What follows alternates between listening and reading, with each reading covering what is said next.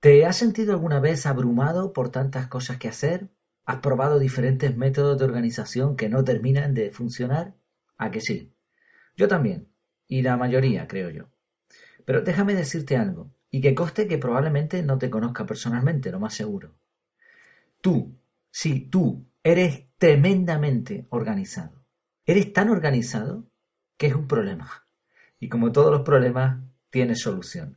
Vamos a hablar de esto. Pero antes, Bienvenido, bienvenida a Efectividad. Aquí hablamos de ser efectivos al máximo, pero sin olvidarnos de las cosas importantes de la vida.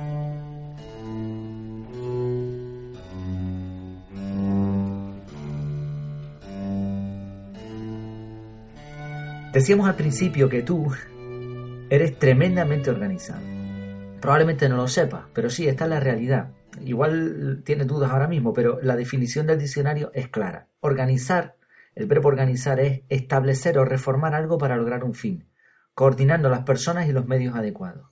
La segunda acepción es poner algo en orden, sencillamente. La tercera, todavía más sencillo, hacer, producir algo.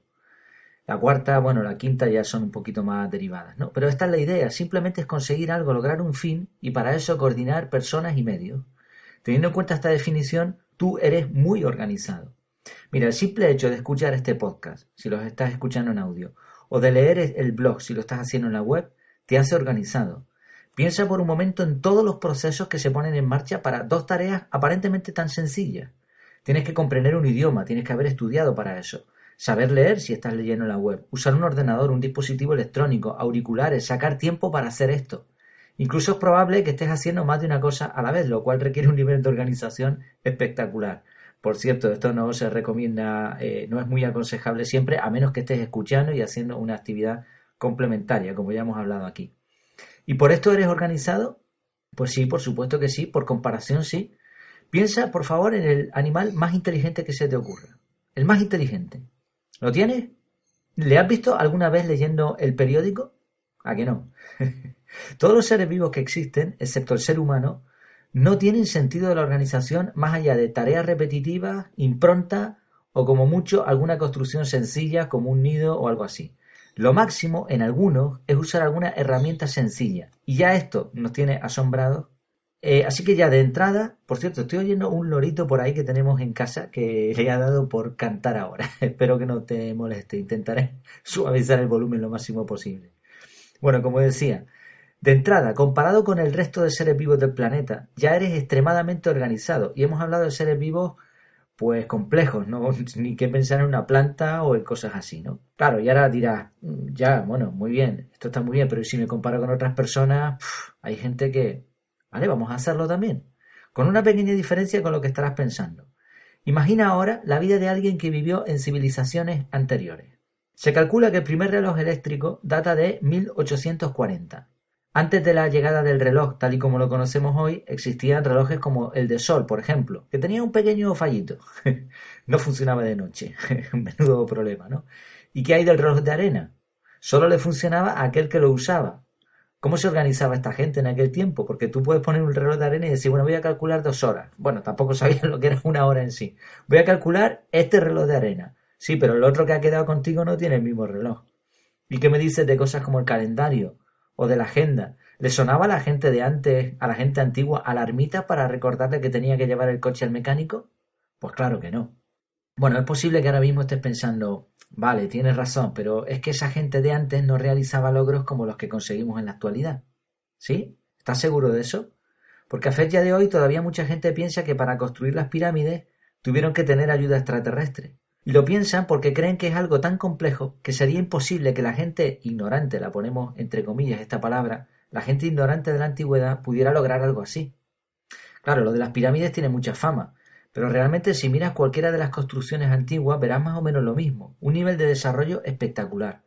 En el Museo Británico, por ejemplo, me llamó mucho la atención cuando lo visitamos, se conservan restos de civilizaciones como la mesopotámica. En las ruinas de Babilonia se han encontrado Tablas de multiplicación, división, raíces cuadradas, raíces cúbicas. Había tableros de diferentes juegos, instrumentos musicales como el arpa, armas como un hacha de acero, con lo difícil que es realizar este metal, sets de maquillaje.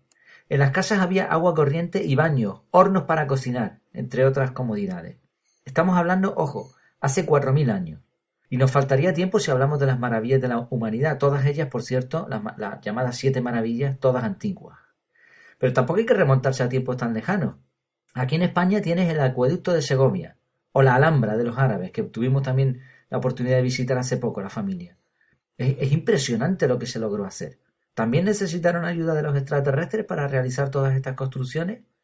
Claro que no.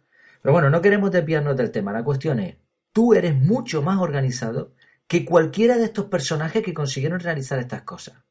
Mira, ellos no sabían lo que era el método de organización GTD, que quizá tú conozcas.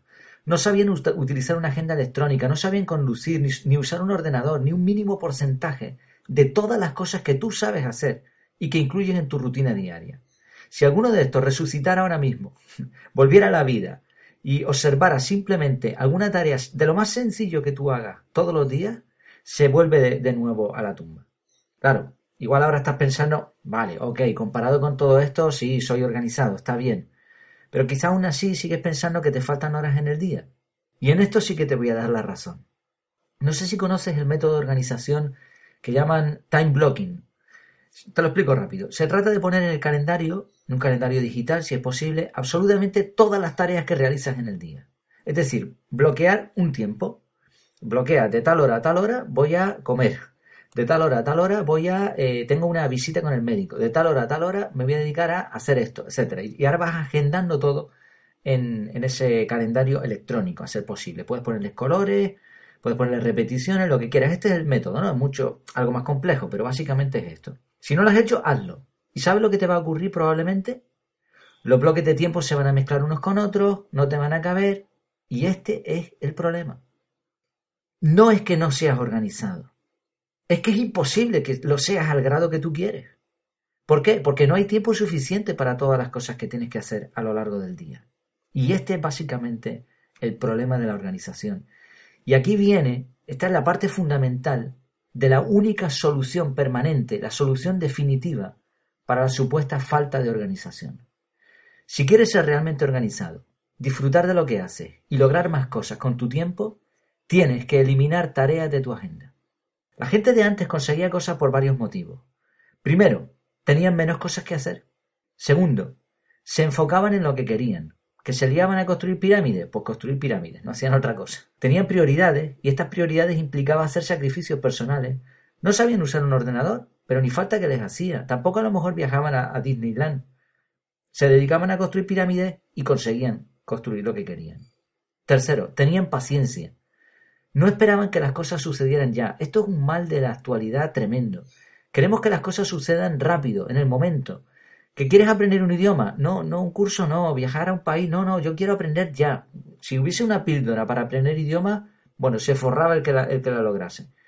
Queremos que las cosas sucedan como en la tablet, en el móvil, tocas con el dedo y funciona, y si no, no funciona, pues le das, lo golpeas hasta que... Claro, y las cosas no funcionan así. Los grandes resultados requieren paciencia. Y un cuarto factor, esfuerzo. Esfuerzo inteligente, ya hablamos de esto también en otra ocasión. No solo es una cuestión de tiempo y de organización, es una cuestión de trabajo. Eh, la gente de antes trabajaba, se esforzaba, utilizaban su cuerpo y sus capacidades al máximo. Quinto punto, colaboraban. No hacían las cosas ellos solos, tú por aquí, el otro por allá, o desde una mesa en un despacho con un ordenador, no. La gente de antes salía a la calle a buscar gente que pensaran igual que ellos o les obligaba, no, esto no, esto no se va a hacer hoy en día, los esclavos y todo eso pasó a la historia, aunque en algunos países, bueno, esto daría de qué hablar. Buscaban gente que les ayudara, en definitiva, y colaboraban unos con otros. Y sexto punto, tenían una meta superior. Se enfocaban en una cosa que ellos pensaban que era digna. Construir pirámides, pues dejar un, un legado para la posteridad. Mira, piensa en una cosa. Si ahora tú te quieres comparar con la gente que tú dices, es que esta persona es súper organizada, es que mira lo que ha logrado en su vida, la mayoría de la gente que consigue supuestos logros en la actualidad, si examinas sus vidas, verás que cumplen estos seis puntos. ¿Son más organizados que tú? ¿Tienen más tiempo que tú? No. La clave está en estos puntos, principalmente en el primero, tener menos cosas que hacer y que las cosas que hagas sean realmente importantes. Así que el problema no está en los métodos de organización. Si no tienes en cuenta estas cosas, no te va a funcionar ninguno y vas a seguir eternamente con la sensación de que no consigue lo que quiere. Ahora bien, la combinación de estos seis puntos con un buen método de organización hará que puedas lograr cualquier cosa que te propongas. Y esto no es una exageración. Hay una historia de la Biblia que llama la atención. No importa si crees en la Biblia o no, aquí hay una moraleja que independientemente de que tengas fe en una religión o lo que sea, no hablamos de eso aquí, hablamos de, de una idea que es llamativa. No sé si has oído de la Torre de Babel. La Torre de Babel fue una torre que intentaron construir en el sitio donde después supuestamente era eh, Babilonia, ¿no? Bueno, esta torre, supuestamente digo porque la ubicación no, no está clara entre los arqueólogos y los que han intentado investigar este tema. Esta gente, según el relato, empezaron a construir, hablaban el mismo idioma, parece ser, y empezaron a construir eh, una torre. Su idea era que esa torre llegara a los cielos. Era como una especie de, de afrenta hacia Dios, ¿no? Entonces Dios que estaba observando los cielos dijo, y, los ángeles empezaron a hablar y dijeron, oye, es que lo que los hombres están haciendo es, una, es un desafío, entonces hay que hacer algo. Pero ahora añadieron algo interesante, dijeron, tenemos que actuar, y bajaron y confundieron las lenguas, ese fue el truco que se utilizó para que no lograran lo de la torre de Babel, pero el motivo por el que lo hicieron fue porque dijeron que si no hacían algo, el hombre lograría hacer cualquier cosa que se propusiera. Y esta es la moraleja, y esta es una gran realidad. No hay límite prácticamente en lo que el hombre puede llegar a realizar. Hay, límites, ¿no? El ser humano enferma, envejece y muere, ¿no? Hay límites. Pero piensa, por ejemplo, en lo que ha ocurrido en los últimos 100 años, ¿no? Aproximadamente. En 100 años se pasó de carros tirados por caballos a la construcción de la bomba atómica y de aviones que la transportaban.